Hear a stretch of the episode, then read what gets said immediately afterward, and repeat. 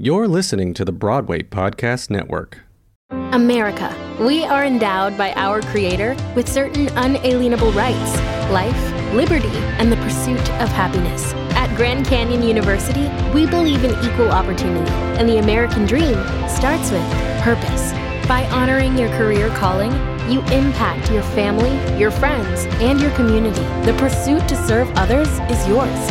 Find your purpose at Grand Canyon University. Private, Christian, affordable. Visit gcu.edu. Hi, and welcome to The Compass, the podcast documenting the struggles of life as an artist. I'm Leah Walsh. My guest today is Nick Mills. Nick is a wonderful actor, he's also a teacher, and he's a really old friend of mine from college at the University of Evansville. We met when I was 17 and a freshman, and he was a junior. We ended up doing Othello together his senior year when he played Iago and I played Desdemona. And now here we are, both in our 30s, and we live in New York City for a long time. We're both parents to little babies who have met each other, and it just makes me so incredibly happy to have people in my life for that long and to see them thrive. As I said, he's a wonderful actor and a thoughtful artist. And I've already been putting into practice some of the insights that he shared with me in this conversation. You can check out what he's up to at nickmosesmills.com. And I hope you enjoy the 137th episode of The Compass.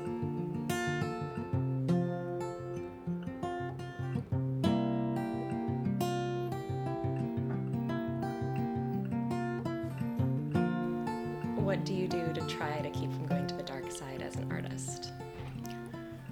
Well, the first thing that comes to mind is go running. I you run, find like marathons and stuff, right? yes, I've run six marathons. Oh my god. I credit Liz Vital with turning me into a runner. In college. Yeah. And what I've noticed is that anything that I'm feeling, whether it's depression about my career or my family or whatever it is, whatever that dark side, I always find that if I run, it brings me back to myself. Something about the exercise, and my mom noted too that that when I'm when you're exercising, you're also breathing, and so the breath can bring you down and center you and ground you and bring you back to who you are. So that's the first thing that I would say that I do. Um, but I've noticed as of late, though, it's kind of difficult not to go to the dark side. Yeah. Just recently, um, I'm, I, I, in general, I feel like it's it's coming up more and more, and I actually don't have the time to run like I normally do. So I've had to find other ways to snap myself out of it. Um, Are you still working on finding those ways? Yes, yes, those those are those ways are still in Yeah. process. I mean, it's a lot of faking it, to be honest.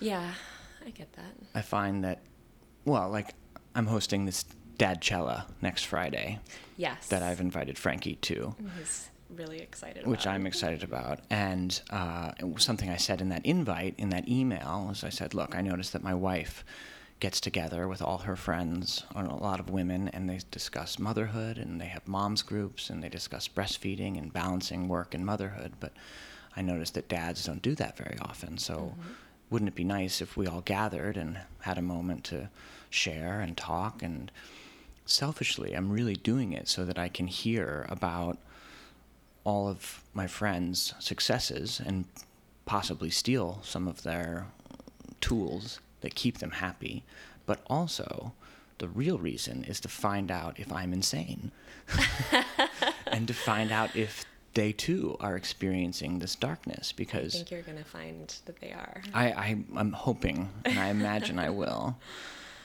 But it's strange because career wise, I find that I've been very lucky. I've I've done just fine. I, in fact, I've all the dreams that I had coming to New York have been accomplished in this odd way. I've been on Broadway. I've I've been on television. I- I'm good, you know. Uh, I have this beautiful wife. I have two beautiful children. There shouldn't be a reason that I feel down or sad, and I do. In fact, the sadness and darkness that I've been feeling as of late has been probably more intense than it ever has been, which is surprising to me, and I, and something I'm still grappling with. Like, wait a minute, why would it come about now of all times? Right. I and it's it's it's hard to talk about because I I feel some of that too, but it's hard to talk about when you're constantly um not apologizing for it, but saying balancing it out with those things, but like everything's great, Right. but I'm dealing with this or everything's amazing in this section of my life, but Right. yeah. Right. It is an odd thing. Uh, One way I, I try to battle it is by just practicing gratitude and literally speaking it out loud is something I've been trying to do lately. Just to, it's like that whole idea where if you smile, it'll make you happy because the muscles in your brain are, you know, if you smile, then the endorphins are released in your brain. Um, so lately, I've just been saying it, especially in the mornings. I'm like, I'm so grateful for these two beautiful children I have. I'm so grateful for this wonderful apartment I have and this great neighborhood. And that seems to sort of knock me out of it a little bit. And I discovered the purpose of life recently.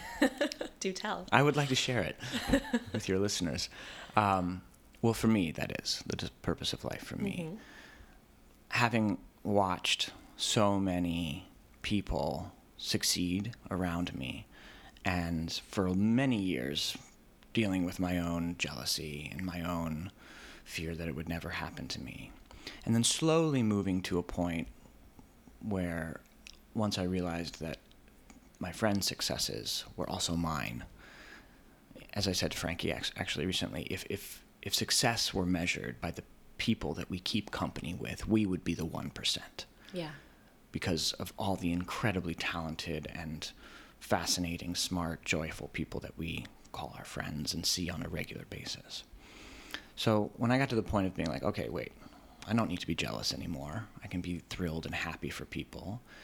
And really got centered with that. I realized, okay, but what then does make me happy? Because I'm noticing, and I've learned too from all these successful people, the Reed Birneys of the world, the Rami Maleks of the world, that if anything, they're more unhappy when they find great success. Hmm. If anything, the ceiling, the bar is raised, the goalposts are moved, and no matter what, no matter what award, no matter what artistic endeavor that they achieve or you know are awarded, they're still empty. So I was like, okay, the business can never fulfill this happiness. This is nothing new to anyone, but it's it reiterated to me over and over again. And I was like, okay, so what is it going to be?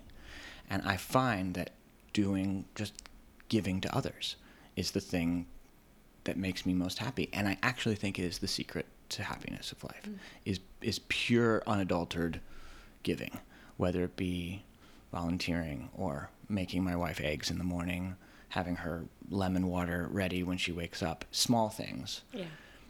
not in a way of of doing it so that you get it back, but just purely giving. And it's it's hard to remember. I forget it every day. I was like, oh wait, remember you told yourself this is the secret of happiness. Just give to other people. And I, every other week, I'm like, oh yeah, I forgot. You know, because you you're like get caught back up in the grind, and the need to achieve or to prove yourself. And especially now I think with social media, like it makes it very strange, because I, I was part of a, a short reading earlier this week, and I emailed the director, and she didn't get back to me for 24 hours, and I was like, oh, it must have been really bad. it must have been really disappointing to her, and that's why she's not returning the email. Right. But I'm like, why do I even like do this to myself? Why do I even like put myself through this? Yeah. But I think it's just a different time. I don't know. Do you feel that way ever? About social media? Well, or just about this this sort of need to be validated in Yeah. and I actually, um, like some of my best girlfriends from Evansville, like Lori and Kim and Polly, and I have a group text. And I had seen on the blog a blog this illustration that was like a chart with a big circle, and it said like times I think that people are angry with me, and then like there was a close up. Um, it said like 1,000 times magnified dot of like times people are actually angry at me. right. And I texted it to them, and I was just like, th- "This is exactly how I feel all Yeah. the time." Well, and as my mom reminded me once, she's Some like, it's actually anxiety in that. Yeah. yeah, why? But she hmm. said, my mom said to me, like, you know, it's actually quite selfish to think that people are like going home and thinking about you. Yeah, it it is something about ego. Yeah, of like saying, oh, everyone's thinking, oh, why did Nick say that? Or "Whoa, why was Nick so bad in that play or in that TV show? you would and you're never like, wait think a of minute. it that way. I never go home and think about, oh man, Leah was just, you know, awful and Uncle Vanya. No, it's like the complete opposite. I'm like, oh my God, she was so amazing. And most of the time, that's what I think about all my friends. They're so Yeah. great. I hope I didn't offend them.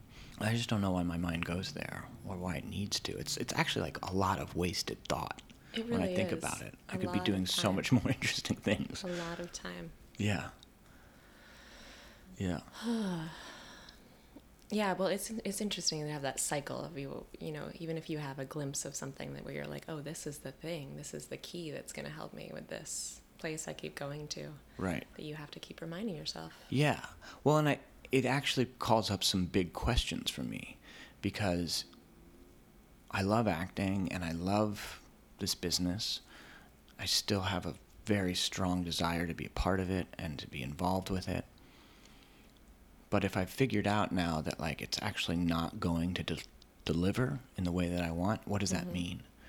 Because something about my path for me, like I've always thought about this, and even since I was young, is that my path is going to be one of delayed attainment. Like I never have skipped any levels. I've been an extra. I've been an understudy. I feel like I've done every step, and it's mm-hmm. always there's always been like growth, but it's been slow, and it's slow and steady, and wins the race. Okay, great. It's a marathon. If it's going to quote unquote happen for me, it's going to be later in life. And so the idea of delayed attainment has always been really exciting to me because I see it as a marathon. I see it as a long, long process. But that being said, I'm wondering like, there's not going to be a day that I arrive at and say, well, I've, I've done it. Like in any other profession, as a doctor or as a lawyer, you can Yeah. get to a certain pinnacle and you're like, I've achieved monumental success and I'm satisfied and happy. But I don't know that that day comes for an artist. And I think that's a good thing because it makes you continually strive to keep creating and finding Mm-hmm. more. But if it's not going to deliver in this way that I want to, what does that mean? what does that mean? Do I need to find something else to do? Right. Um, and it's been fascinating, especially since having kids. And I would imagine this has been similar for you. Having kids has done two things for me. It's done this thing where it's completely taken the charge off of succeeding. I'm like, okay, well, if I screw up this audition or this doesn't go so well on this stupid procedural television show that I've never seen an episode of, who cares? Because I come home to this beauty and these amazing beings who completely rejuvenate me and keep me young and, and vital and joyous. On the flip side, it has made me more ambitious and more hungry than I've ever been because I really don't like doing anything else. I don't want to cater and I I like teaching but I really don't want to make money any other way. Right. And so I actually have to be more ambitious if I want to participate and, and contribute to my family. And so it's a very strange thing. It's like I, I don't care anymore, and yet I care more than ever. And I, I just have not figured out how to reconcile that. Well, that that's that's the big question is when you combine art with commerce, Right. and that is what defines the success around it now in in our society. And I, when you were saying like how you had always looked at your career that it would be like delayed, Mm-hmm. um, what was the word you used? Delayed attainment. Delayed attainment. Um, and I was thinking, I was like, oh, what did I always say to myself? And I guess I always said to myself that I just wanted to be able to like make my living as an actor. That's exactly what I said. I never needed. and then I was like, why would I, I, why would I define it that way? But then that's a perfectly justifiable way to define it, you oh know? yeah. But I'm defining it by money, not by what I want to be making. Right. know? Right. Well, I, yeah, I or would that's say the something. unsaid, I guess. What I want to be making is the unsaid part of that. But Well, I would say something similar. Like I would always just say, I, would, I just want to live off what I love to do. I don't need to be. I don't need to I don't need the accolades. I don't. making millions. No, I think about like actors like Campbell Scott, or I ran into this actor um, at the playground yesterday, no, Noah Emmerich, who is in Little Children, who everyone's like, oh yeah, I know that name, and he's got this very strange face, and and he's been in a million things. He's always excellent, but he can walk down the street Mm-hmm. and people kind of recognize him, but aren't bombarding him. I'm like, oh, I would love would that life. perfect. Yeah, yeah, that's the ideal. But I'm sure he's also like, man, I wish I was doing more. You know, there's probably still something in him that wants more. Right. But I think living off what you love to do is just a perfect life. Yeah, yeah. It's act- that that is the one thing uh, with the people who who have gotten to a certain point success wise that I am jealous about. It's not the awards. It's not the you know being recognized. It's not having to hustle for the next gig. Right. And That- not having to worry about money. Right. Yes. Yeah. Although, I will say this having married a woman whose family has a lot of money, mm-hmm. Whether you have it or you don't have it, there's worries around it no matter what. And there's complications around it no matter what. And that has been a big. That, that, that marrying Ashley has been the best thing of my life, but it brought up so many, many complications for me internally. Nothing that she brought to the table, all stuff that I have brought to the table and still do bring to the table, to be honest. Mm-hmm. Because I always had problems making money. I was always bad with it. I am bad with it. I mean, it's just true. Like I have tons of tons of student loan debt, tons of credit card debt, and it's not because I'm buying clothes or CDs that don't exist anymore. Um, it's because when I'm out with friends, I pick up the tab because I want to be generous. Right. And as Ashley said to me recently, she's like, sometimes your generosity sets us back financially. And it's and it was so hard to hear. And I was like, oh man, that's really tough because I'm because I'm coming from a good place, right. but it's actually not helping. Right. And so that's been a hard pill to swallow. And it's also, you know, And it's something that I'm sure your friends aren't expecting either.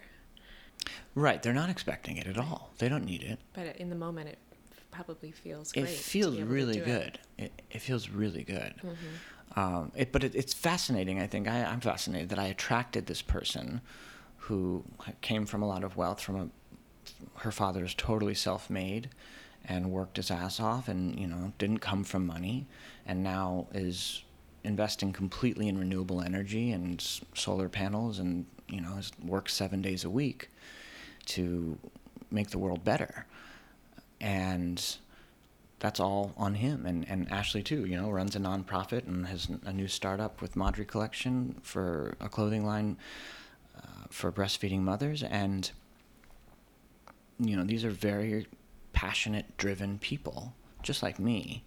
But it's just I find it interesting that I've sort of attracted this person who's complete opposite of me financially, and I am the one that has to really reckon myself to how to and w- what was interesting for the first three years of our marriage was like i was working on broadway i had the steady check and now we've hit this little patch where i don't have work and i'm home with the kids. And it's it's tough. Frankie and i spoke about it. You know it's it's this strange thing as a man sort of this embedded caveman bullshit if i can say that on this show um, that makes you think that you need to be out there doing it and working and contributing in this way that's really just so archaic when it comes right down to it. But it's still in me, you know. Um, but the more and more I just sort of accept, like, I'm doing the best work by just being home with my kids and, like, reading to them and making sure that, especially my son, grows up in a world where he realizes that it's important to be kind and generous and that women are much smarter than us and we should let them run the world and all those things. It's a very interesting time to be a man, you know, and it's like, you know, especially raising a man. Ashley and I talk about it a lot. Um, but maybe that's a different show. I don't know. no, I love, I love this show. um, so your daughter is two, Two and a half. two and a half, and then your son is Eight months. eight months, one month younger than Sassy. Yeah. Yeah, that is a um, that is an interesting task, raising a man. hmm I have to say, I mean, obviously, we would have been completely thrilled, whatever baby we had had, boy or girl. But I, I, just because I'm a woman, I guess I was slightly more inclined to feel like I knew what was happening if I had a girl. Mm-hmm. And then we had a girl. Mm-hmm. And then I, I had to remind myself that, like, oh, if we have a boy, it's going to be our boy. And it's going to be a piece of me and it's going to be a piece of Frankie, who is this kind of man that I've want to see in the world and the one that I chose to be with, the sensitive, thoughtful, you know, warm-hearted guy and Mm-hmm. that our son would somehow learn about those things, you know. But I, I you know, it's a scary time to be a man in this world and Yeah, I mean, it's like it is- interesting to raise one. I think we've had it really easy. You know, I was. I mean, was we were watching. I don't know if I said that correctly. It's a scary it's a scary time to negotiate raising one. I don't Yeah, know. yeah. Well, it's just interesting because I think at home is really where they're going to learn how to be a person. Yeah. And I'm not too worried about that between Ashley and I that Yeah. we're going to raise like a really sensitive, sweet, caring, empathetic, lovely man who he already is that. But it's amazing in society how intertwined, ingrained it is. Something as simple as I was, we, I was showing Ava Beauty and the Beast yesterday, and I was watching. I was like, "Oh my God, Gaston's behavior is awful. He is just disturbing Yes. in how he expects this to happen. And then at the end, when the beast is dying, and Belle is standing over him, being like, "Oh my God," she goes, "It's all my fault."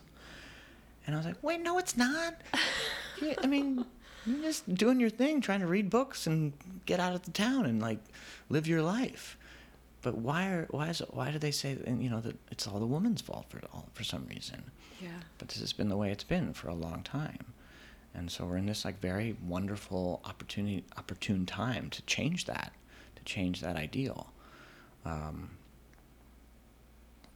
it's funny with the ashley wanted a girl was very set on having a girl and still wants a girl she wants ava to have a sister Right. She has lots of sisters. Right. I'm sure. Right. But I, even since I was a little boy, always said I want a girl first and a boy second. Oh wow. And it going back to this whole idea of, you know, this thought that I keep having sometimes of like I I have have everything I want. It's strange to have that thought sometimes because you realize how powerful your mind can be. You're like, okay, I want to be on Broadway. All right, you were on Broadway. I want to have a girl first. I want to have a boy second. That happened. And so then when these things happen, you start to go, okay, now what do I want? And I have not been able to answer that question yet. I hmm. don't know what the next thing is. I can say little things like, "Oh, I'd love to like go to the movie theater and see myself on the big screen someday, even if it was like extra extra read all about like Paperboy or something like that." just one time, just to say that, that would be wonderful. But I don't know what that next thing is. I'm still mm. figuring that out, and that's a strange, scary place to live in. Of like, okay, now what? There's also a lot of opportunity there, though. That it oh, could right. be anything. It could be anything, but you know how sometimes when you have Yeah. so many options, how do you settle on one? Yeah. Do you have any other artistic outlets? Have you ever been someone who writes for yourself or Yeah. stuff you share with others or Oddly enough, after I finished NYU, when I moved to Los Angeles, mm-hmm. and Liz Vital and I started our theater company, Vitality Productions, those five years out there where I was eating shit and never auditioning and working as a caterer and a driver and a bartender and a host at a fine dining restaurant, I was more artistically satisfied in those five years, I think, than I ever have been Wow. because we were creating stuff from the ground up. We were writing strange little pieces that we were doing at the Fringe Festival. Uh, I wrote a one man show that I did at Ars Nova. I, I didn't ca- I was emailing people our reviews, being like, get to our show. Like, this is what you need to be seeing. In LA, you know, because theater in LA is so hot right now. Actually, it's gotten a lot better. But it's been fascinating to think back on that time and remember how productive I was and remember how artistically driven I was. And I don't know about what it is about getting older, being 38 now, and I was that was when I was 25 to 30, and I just had so much confidence and naivete about the world. but I miss that. I missed Yeah. that time, and I did do a lot of writing then. What was your one man show about? It was called Baby Talk, and it was about this is before I had kids. It was about a man who comes home with these two twins, just coming home from the hospital, and he can't. They they keep crying, and they won't stop crying, and he doesn't know how to calm them. So he starts telling them stories. But also the big question is like, so hey, where's their mom, right? And so he starts. I was I was fascinated with trying to bring more multimedia elements into live theatrical pieces. And so we filmed all these home videos with Bill Heck's wife, Maggie Lacey. And so he started showing the babies these videos of their hmm. absent mother.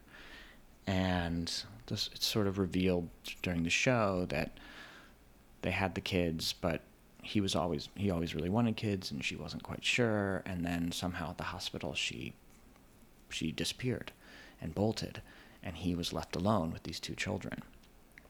Kind of been like an odd thing now that I'm saying it out loud, but it just gave me an excuse to be. I wanted to. I wanted a real reason to talk on stage by myself. I didn't want to just tell stories. I wanted to have someone to talk to, so I chose these babies. Um, and it was great. I really, I, I love writing. I find we don't really when we're in between jobs or and you know if you've gone to a lot of school you really don't want to go to class anymore. And a friend of mine said to me the other day that like the way you practice if you want to be an actor you know the way you like work the muscle is to write. And i think that's so true. Finding the time for it is hard. I've never been someone who just can be disciplined and do it every day. Mm-hmm. but when i do write it happens very quickly and it goes really fast and tends to be really dark and strange and I never know where it's going, but I really enjoy it. And I wish I did it more. And I do like directing. I do. I mean, I, I would. I'm happy to do all the disciplines. I. Re, I mean, producing was such an enjoyable thing to do with Liz out in L.A. But there's something about it now that maybe it's because the that art and commerce thing of like, oh, do I really want to like bust my ass to do a little play somewhere for 50 people? Well, and it's your time now too is Right. more valuable because of your kids. Right. Frankie and I talk about that all the time. If it's if he's been offered to do like a reading or something, and it's a week for seventy five dollars, and you know we're gonna be spending hundred dollars a day on babysitting or whatever it is, like how much how is the play something he's really passionate about? If it's not, it's not worth it. You know, what? How are you balancing that time? Right. How valuable your time is? Right. Right. I got asked to do a reading. I was really excited and and then I read the play and I said yes without reading the play because I was like, God, I just need something to work on. Uh-huh. The play was really bad, but I was happy to be in a room for a week with a great director and great actors. But it really kind of, you know, took me away from my family for five days in a row and didn't pay that much and didn't really fill the hole. Right. And so then you say, okay, so was that worth it to do? But I kind of think because we're not in a, it's a strange art form because like, especially if you go to all the school you can go to, like we've done, and you still don't get to do it every day. It's a strange thing to reconcile because It's you're like, I should. Everyone else goes to ten years of medical school, and then they not only get to work every day, but they get to make a bunch of money from Yeah. it too. That's something that I have not reconciled. Yeah. I, I posted something recently when I, I paid off the student loans I had, and I, I posted something about how like thrilled I was and like proud of myself, and Right. simultaneously at the very same time how frustrated and angry I was that I had had to do it mostly through other jobs that Right. had nothing to do with my degrees. Right. It was an amazing post. I remember reading it. Um, and it's just so frustrating. Now, do you feel now that your loans are paid off, do you feel different? Like, is there anything? No. Yeah. But I have to say, like, I did not have as many as some people because I had a free living situation during school. So, like, Right. Frankie has many more loans than I did. I, Right. Mine were mostly for tuition, but Right. It feels good to have them paid off Yeah. because even though I'm still not making money doing what I am trained for, while I was paying the loans, and not getting a chance to work as an actor, that was like a special thorn in my side. Sure, sure. I mean, essentially, I'm just paying the interest on my loans at this Yeah. point. But I wonder, like, I, because I try to look at it in this like this is denial talking right now and rationalization because I'm like, okay, so I open up my computer and I click, and then quote unquote the loan is paid, right? and but I see no change, you know, Right. in my life. It just is a number that's different on the screen. And even if I'm late on the loans, it's not even a person who's calling me; it's an automated something that's calling me, right? It's like some strange voice. And so does that Do the loans exist? Right. Exactly. And and is anyone going home being like, "Oh, I got to get that money from Nick Mills. he really better pay me." No, it's like it goes to some big bank or something. The like system is so large, it's hard to even imagine. yeah, which is like a really easy reason just to say, "I'm not going to pay these things." it doesn't really help in the long run, but I do wonder if and when the day comes that there's a zero, if I'm going to feel different or if I've just sort of learned to live with them. I mean, when I first got out of school, it really did affect me. I was terrified and it shot my ego and my confidence down to zero and I was terrified. I was scared. I was scared someone was going to come and knock on the door and take me away. And I actually didn't know that you couldn't go to debtor's prison for a while. Like my mom told me, she's like, you know, like no one's gonna come and like take your stuff or anything. I'm like, well, they could garnish my wages. I'm like, she's like, yeah, but it'll take a while. You're not alone. It's gonna be okay. and then through a lot of just like, you know, denial, you just move on and figure out your day. You can't you can't let it tear you down. Um, Student loans. stupid loans. Anyway, Anyway, let's not talk about let's that. not talk about that anymore. Sick of being upsold at gyms? My guy, you're currently a base member. For $90 more, I can upgrade you to our Shred membership. For 130 more, you'll be a Swole member. And for just $300 more, you'll reach Sweat Platinum. At Planet Fitness, you'll get energy without the upsell. Never pushy, always free fitness training and equipment for every workout. It's fitness that fits your budget. Join Planet Fitness for just $1 down and $10 a month. Cancel anytime. Deal ends Friday, May 10th. See Home Club for details. Um, do you have any artistic mentors that have been important to you over your career? That's a good question.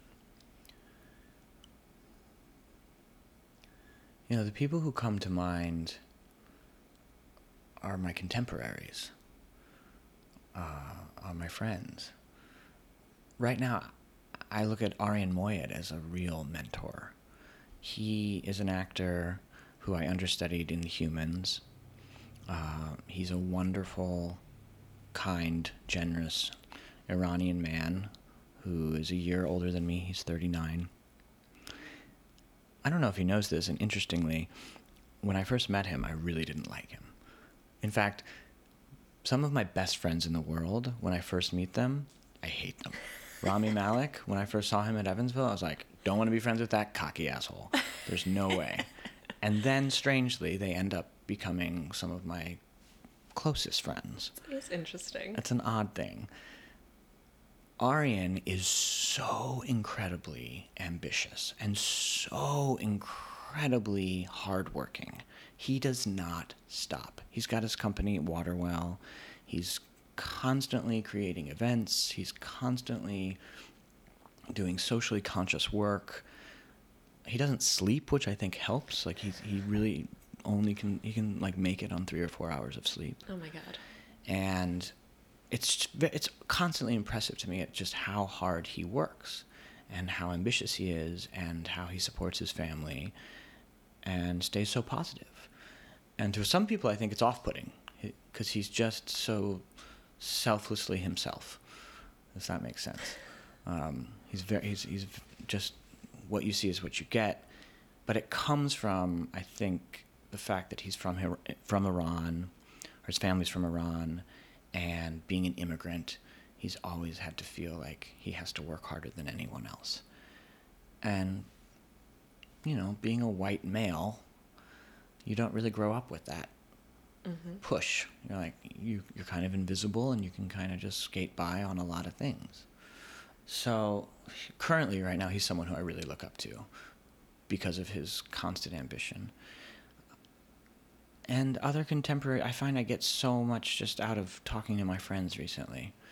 Uh, I've I've learned a lot uh, watching everything that's happened to Rami, and it's been fascinating. You know, you never really think that your best friend is going to have this crazy path and this crazy career and win every award and win the Oscar, and so that has just been a fascinating thing to to watch happen. And i'm so proud and happy for him and it really couldn't happen to a better person. Uh, he's incredibly humble throughout the process but you know walking down the street with him now is fascinating because he's lost his anonymity. And Right. when you lose your privacy it's just like well what else do you have? Yeah, what does that do? yeah, but it's been I've learned I've learned a lot about the business as opposed to the art form from him, which is such an important And I think from both of those guys, watching them say no so much has been something that I never you know, every everyone's you know, even acting teachers is just like just say yes, just say yes. and so you're ingrained with this idea that you can never turn things down. But there's so much power in no and there's so much and i'm still learning it. But that's something that i found has been really helpful is just to remember that people will come back around if you say no um, trying to think of other artistic mentors. I, I would I would also I would also throw Reed Birney in there, not, and and and his his mentorship has been interesting because we're sort of on a break with our friendship right now, not because of me, but for his own reasonings. He's needing to step away from from a group of friends that he that were reminding him of a sore spot with a certain show that he was part of. But his mentorship has come in I want to say I don't think he's going to be listening to this and even if he is then I don't I would say this to his face. His um his hatred for the business and for the people who have stepped on him and I would listen to him talk about all these people who have wronged him and all these people who have uh, you know he's soured to over the years and all these wonderful people he's worked with.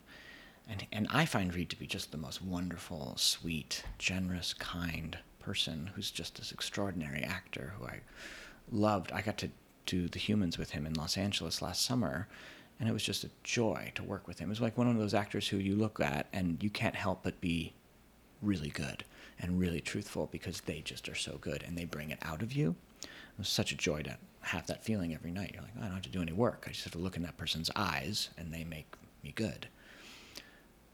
But his disgust of the industry, I've learned that I never want to, I never want to feel that way. I never want to. I, I, want to like be able to continue to practice gratitude even with all the challenges that this brings. I never want to sour mm-hmm. and be bitter because there's just no time for that. There's no time for it. And and why would you why would you do this if it brings you so much disgust and angst? Now, what I have learned is that there's a lot of artists out there who who thrive on that. It drives them. You know, it's like those couples who fight. And they're like, I'm like, oh my god, I could, you know, But it's just the way that they communicate. it's the way they communicate. Yeah. They yell. You know, if I were to raise my voice like this, talking to Ashley, she'd say, "Don't yell." And I'm like, "Well, That's hold Fra- on." Frankie and I kind of make that as a joke now. oh, right. Like, because said that, yeah. we're like, don't yell at me. right, and I'm like, "Whoa, this is not yelling," and it's a little foreign to me because I I grew up yelling with my family. We yelled, we fought, but it's actually really great because you you have to figure out how to be clear and kind and, and succinct with what you're about to say without getting upset. It's been great. But some people need it. Some people like to yell. Some people like to fight. And some people, I think, the bitterness and the disgust drives them as an artist. And this business makes it easy because of all the rejection and everything. I think Right. it, ma- it makes it very easy to fall into that trap Right. Because it makes you feel active.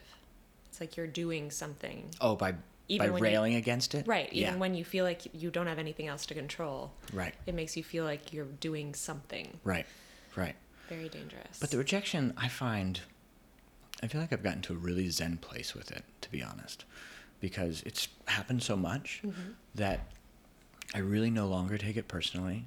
I've really found that I'll, you know, put all my eggs in one basket, think something went really well, and it doesn't happen. And I've really been able to be like, okay, and you just go, you just go on, because there's just no point in like, you've you you you don't you didn't get the part, so there's nothing else to be done about it, right? You just have to move on. And I've been sort of surprised at how easy it's been to just keep going. Was that a gradual process for you, or was there something where it finally clicked and you were like, you know what?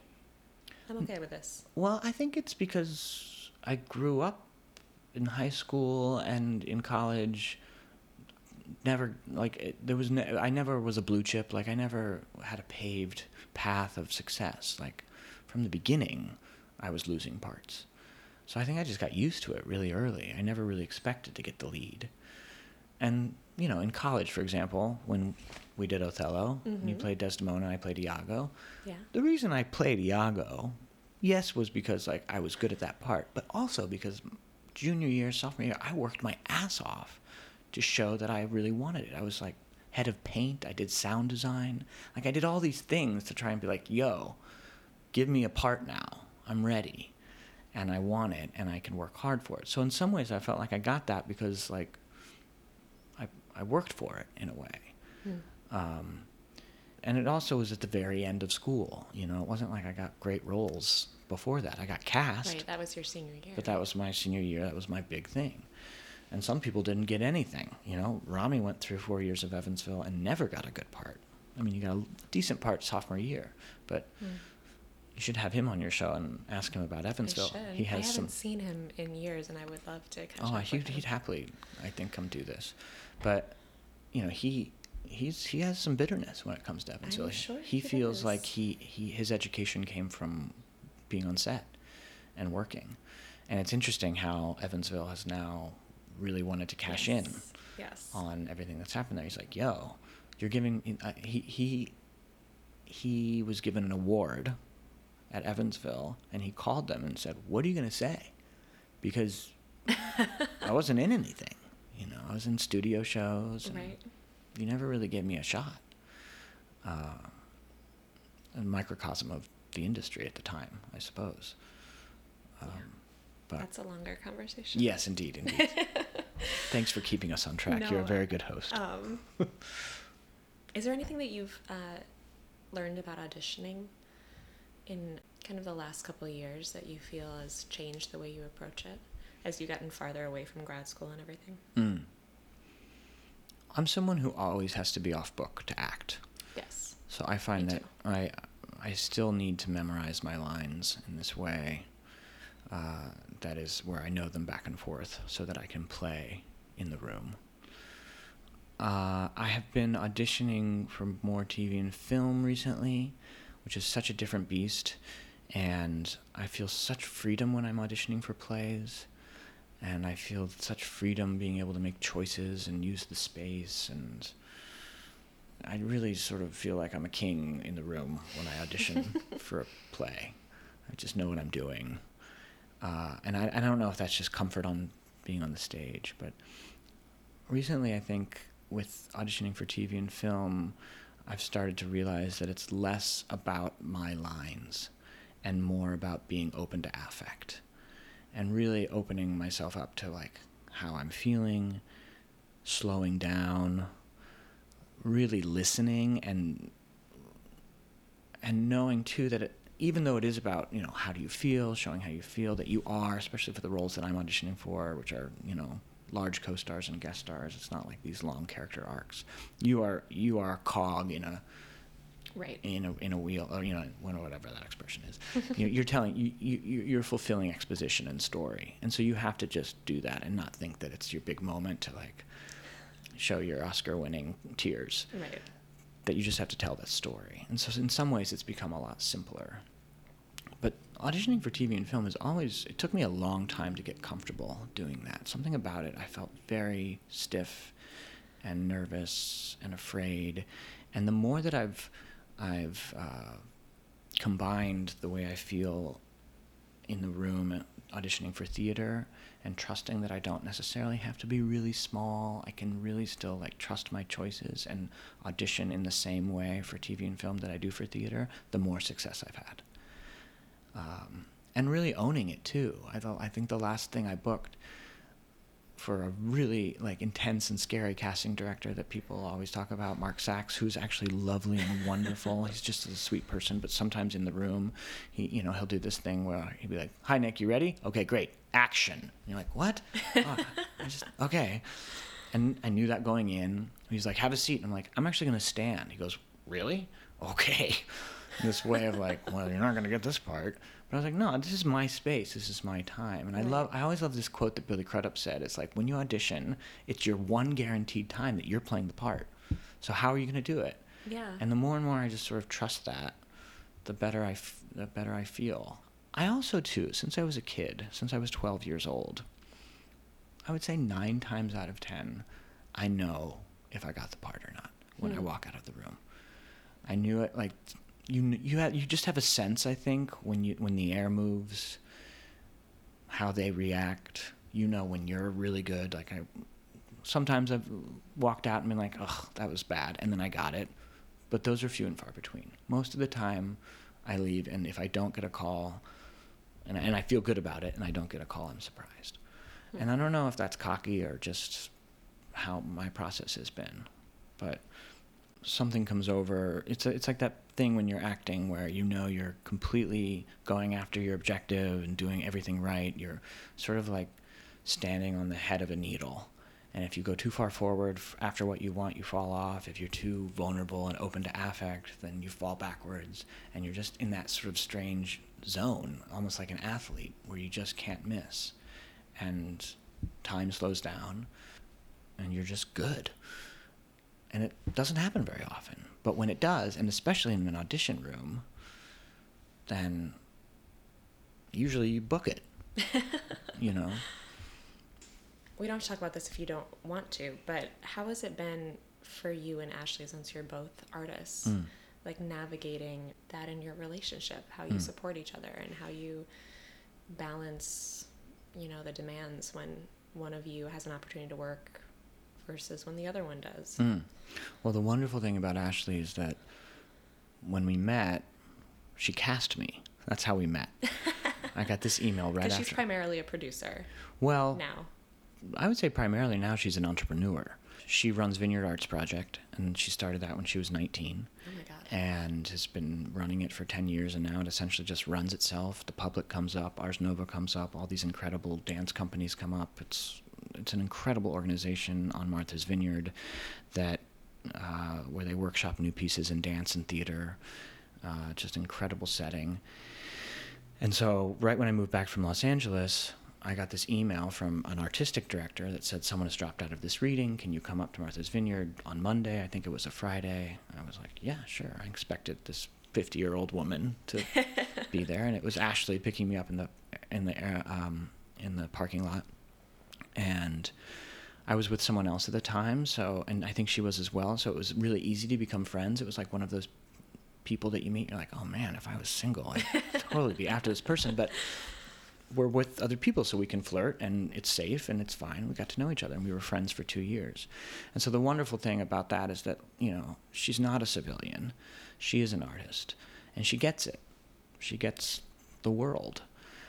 And since we had children, she has become incredibly passionate about breastfeeding. And even after producing a very successful off Broadway play uh, and having investments in Broadway plays and essentially thinking that she was a producer and that's what she wanted to do, she's made a complete 180 and now is has started this clothing line for breastfeeding mo- mothers.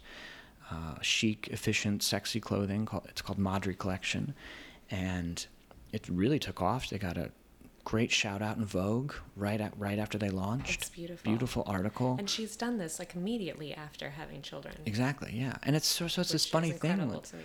yeah, it's sort of this funny thing too, where like now she has two companies, and you know it's an odd thing when you wake up one day and your partner's like, "Oh, I don't I actually don't want to be a producer anymore. Hmm. Or, or I, if I do, I want to do it maybe another time. But right now, I want to do this other thing. And you sort of go, okay, great. And so what's great about that is that, you know, when you get an email and it says, can you be in this reading tomorrow? And you're going to be gone all day. She says, yeah, go, do it. This is important. And the highs are really high when you're working, and then she also understands when the lows are really low. But it is difficult to navigate, I think, in any relationship being an artist, just because there's so little control. I have so little control over if and when I'm going to work again. I know I will, somewhere deep down, but I don't know when it's going to be, and I don't know how it's going to be, and I don't know if it's going to take me out of town or how much money it's going to be and she's very accepting and very supportive of all that and and I think handles it way better than me. I have a tendency to get dark and down and depressed, and she's not like that. She's very even keeled, Mm. and stays very, you know, just she's a very happy person. I would say, and we were just talking about this last night. There's been a shift in us recently in our relationship because we're always good. We're, I feel really lucky because we can't stay mad. Like we can't go to bed angry. We have to talk it out before we fall asleep. We just we're just a couple that has to communicate. And when I was going a, cou- a month or so ago, when I was just having like a, several days in a row of just being really sad and really down, I realized that I was like, there's only so long that you can just mope around because things aren't going your way. If anything, I just need to start supporting her because she's an artist, right? And we're together. And so, in the same way that she was like, look, you need to figure out this debt thing because it's my debt too, mm-hmm. legally, now that we're married. And I was like, so, like, Madri Collection, her company, is also in some way mine. And so, yesterday when we are doing a photo shoot to get one for her new dress that she created, you know, this is, we're supporting each other's endeavors together. Yeah. And so that actually, it's freeing in a way Yeah. because it's not just about me it's about us as a whole and and both of us have such strange jobs that allow us to be home all day with these beautiful children which at times we rail against thinking oh we're missing out. We should be doing something. We should be out. But then you hear about these other situations where you have to work all day. Yeah. and you know when you guys were over last weekend or two weeks ago and you were saying that i was like oh. The grass is always greener. grass is always greener, right? Um, so I feel really, really lucky and really grateful to have someone who understands this business and understands the highs and lows of it, and she's constantly pushing me too to not wait around Hmm. and to say, okay, well, if you're dissatisfied with the lack of control, then I, let's look into maybe some sort of longer, sustainable teaching job, or, you know, this seems to make you really happy and it's not involved in. Maybe we can like work towards that, because I, w- I think you would agree that most of the jobs you end up booking, it's not because your agent just picks up the phone and is like, "Hey, I found something for you." You know, it's just like you you usually get the job yourself. It's because someone you know, or you call them and you say, "Hey, I've got something here that I figured out," and they're like, "Oh, okay, great." Give me ten percent. Yeah, exactly.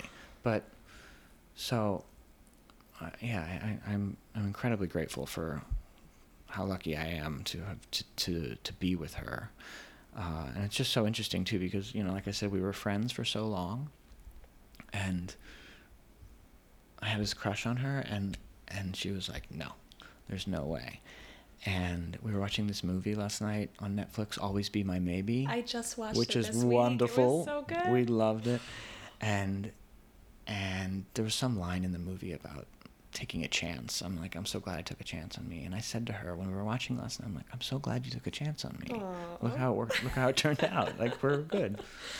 Um, so yeah, It's got a strong team. yeah, we definitely have a strong team, which Yeah. is good. Which is good. And we're so in the weeds right now, and so underwater. God, two tiny children. we had like this wonderful experience because we wanted a baby right away and so we started trying right after we got married and we got a baby and then i i th- i look at it in this really wonderful way because we got a baby, and then a year later, we were completely shell shocked and surprised, completely unexpected, complete accident. I mean, not an accident, Marlo, but totally glad you're here. But I love having that both of those experiences. Like I really wanted it, and I was totally surprised. And now I know exactly what both of those things feel like. Um, and now I couldn't imagine it any other way. Like, he was meant to be. When you're teaching, what kind of teaching is it usually? What are we talking about for adults or kids or? Most of my experience, I think, comes from comes teaching kids. Uh, I'm a sub at Waterwell for the Professional Performing Arts School. Uh, I've taught at Rosie's Theater Kids. Uh, I volunteer at the 52nd Street Project, which is incredible. Uh, I find I've always loved kids, and and I really enjoy teaching acting to kids. However, I think I would be more fulfilled by it teaching to like an older set of kids. When I get to sub for like the seniors at Waterwell in high school, I really, really enjoy working with a higher caliber of actor. Because sometimes when you're teaching acting to seventh graders Yeah, or sixth like graders, it's kind of like of games and babysitting. Yeah, Yeah. yeah. Yeah. Um, and I love teaching. I think it's I, I, I'm quite fulfilled by it, and it also makes you a better actor because you're you're telling these kids to do all these things, and you're like, oh wait, am I doing all these things? do I do all these things too? Um, and I and I feel too though that I in some ways as a teacher I've kind of plateaued. Like I'm going over the same exercises again, saying the same things, starting to realize okay, I actually need to maybe go and observe some class Yeah. and go back. And NYU allows you to do that anytime. You can always come back and observe. And I'm like, maybe I just need to get back into it a little bit. Um, and there's sort of this funny thing that kids do too to make you think like you're never going to work again, or like, especially in the first year, you're thinking like, oh, I'm missing out on so much. And then you forget like, oh, eventually they're going to go to school and you're going to get all this time back.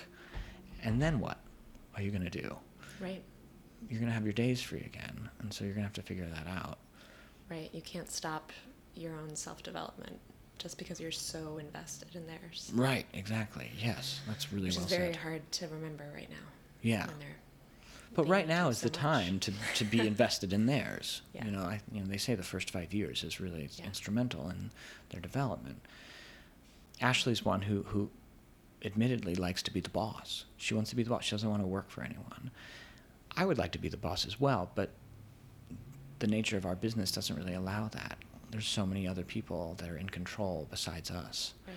And I guess the deal with the devil that we make is that we get all the glory, you know, being, you know, in the face, limelight. The face of the project. Right, exactly. So, just two quick questions. It, when you are in that dark place, are there any like tangible things that you reach for again and again, like a book you reread or music you listen to or something like that? I know we talked about running. Mostly what I do is is look at it instead of thinking about what I'm lacking is looking around in the things that I have in a really basic way. Something as simple as like, dude, you live in New York City. You moved from Indiana to New York City. You said you were going to do it and you did it. And so I just sort of kind of go down the checklist. It's, it's things as simple as like water mm-hmm. and and really basic things that I take for granted. I mean, and, especially now with where I live compared to even you know five years ago, you know, and I try and I try and get really simple with it uh, about just first world problems kind of situation. Yeah. That usually tends to snap me out of it for for a little bit. Um, and also, you know, being single is really hard. And and I was single for a long time. And so I have a lot of gratitude for just and for feeling I just feel really lucky that I found my mate Yeah. um, because it, it's just it's just hard to be on your own, and I knew that I wasn't going to find the person that I was supposed to be with until I was able to love myself enough to just be alone. So when I got to that point when I was like, actually, you know what? I really love myself, and I'm like really okay with being on my own, and that's when I met Ashley. And so I know, in hindsight, obviously in retrospect, that I had to get to that place to be open to that opportunity of finding her. But at the end of the day, it's really it really hits me even on a sad day. And right now I'm sleeping on the couch because I have to get up really early with Ava and she's up all night with Marlo. But it's usually at the end of the day when I spoon her that I go, "Oh God, I have everything. I have it all." And that's what sort of jogs me out of my memory or, or out of the dark place. Like I have this person, thank God. You know. Thank God. Yeah. Um, Cuddling is good. Cuddling is the answer to most things. uh, the last question is: Is have you seen anything recently of any art form that you want to recommend? Sure, sure. What the Constitution means to me really, really did it for me. That was incredible. I liked Always Be My Maybe. that was lovely. Um, let me think. I know they don't make enough like classic romantic comedies anymore.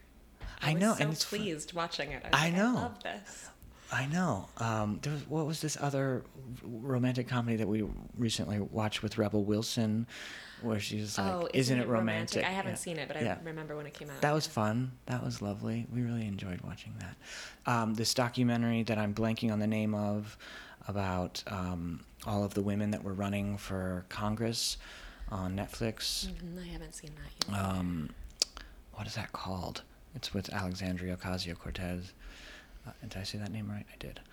And uh, that that is something that I'm always trying to feel. You know, I think as as artists, we're always usually very politically engaged as well in, term- terms of trying to be more involved in our community. And it's something that I'm always beating myself up about because I'm like, oh, I just don't have enough time to like march or volunteer and it's such bullshit like there's so many ways to be active and that was like a film that really made me realize okay i can do this. I can step up. And if there's any silver lining of this current administration it's that it's driven people to act and driven people to get a lot of people. involved. Yes and that's great. Um, knock down the house. knock down the house. That's it. Yes. Yes. and I heard someone say something recently, which I think is really wonderful and important. Oh, it was the, the playwright, Claudia Rankine, of, of The White Card and, and Citizen. She said, I'm really afraid that if a Democrat gets in the White House in 2020, that everyone's going to think everything is back to normal.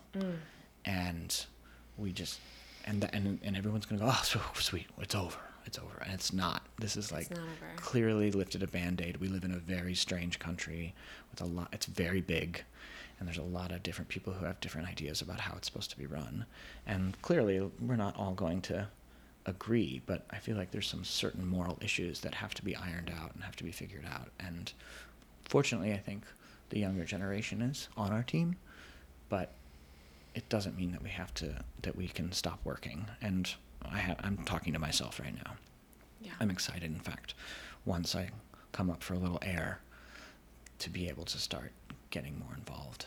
And that goes back to what I was saying earlier about just giving.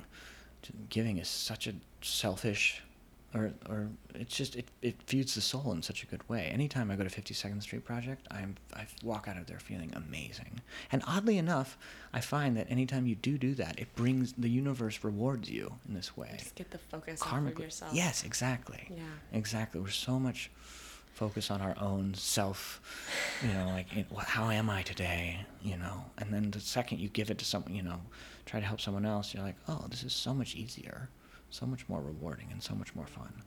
So Well, that's a great place to end. I would agree. Thank you, Nick. Thank you, This Leah. is awesome. It's an honor.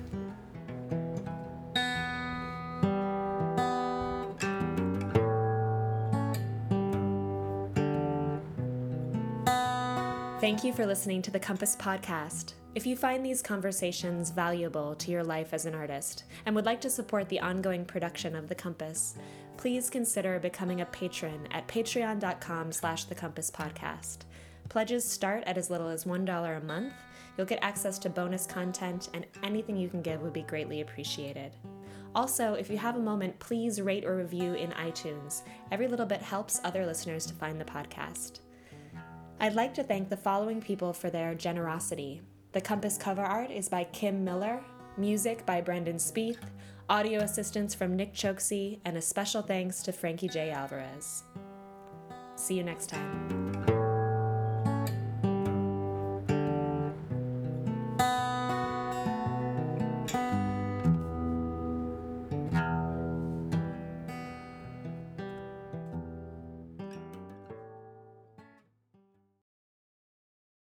Hey, it's Leslie Odom Jr. here on the Broadway Podcast Network to tell you about the Rise Theater Directory, a program of Maestra Music. Rise is a national online resource designed to connect and empower backstage and administrative and creative theater professionals from underrepresented backgrounds. If you work or aspire to work in the theater community, this can help you find your next project. And if you hire theater professionals, search the Rise Theater Directory to find your next team. Create your profile now and get more information by visiting risetheater.org. That's theater with an R E R I S E T H E A T R E dot org because only together we rise.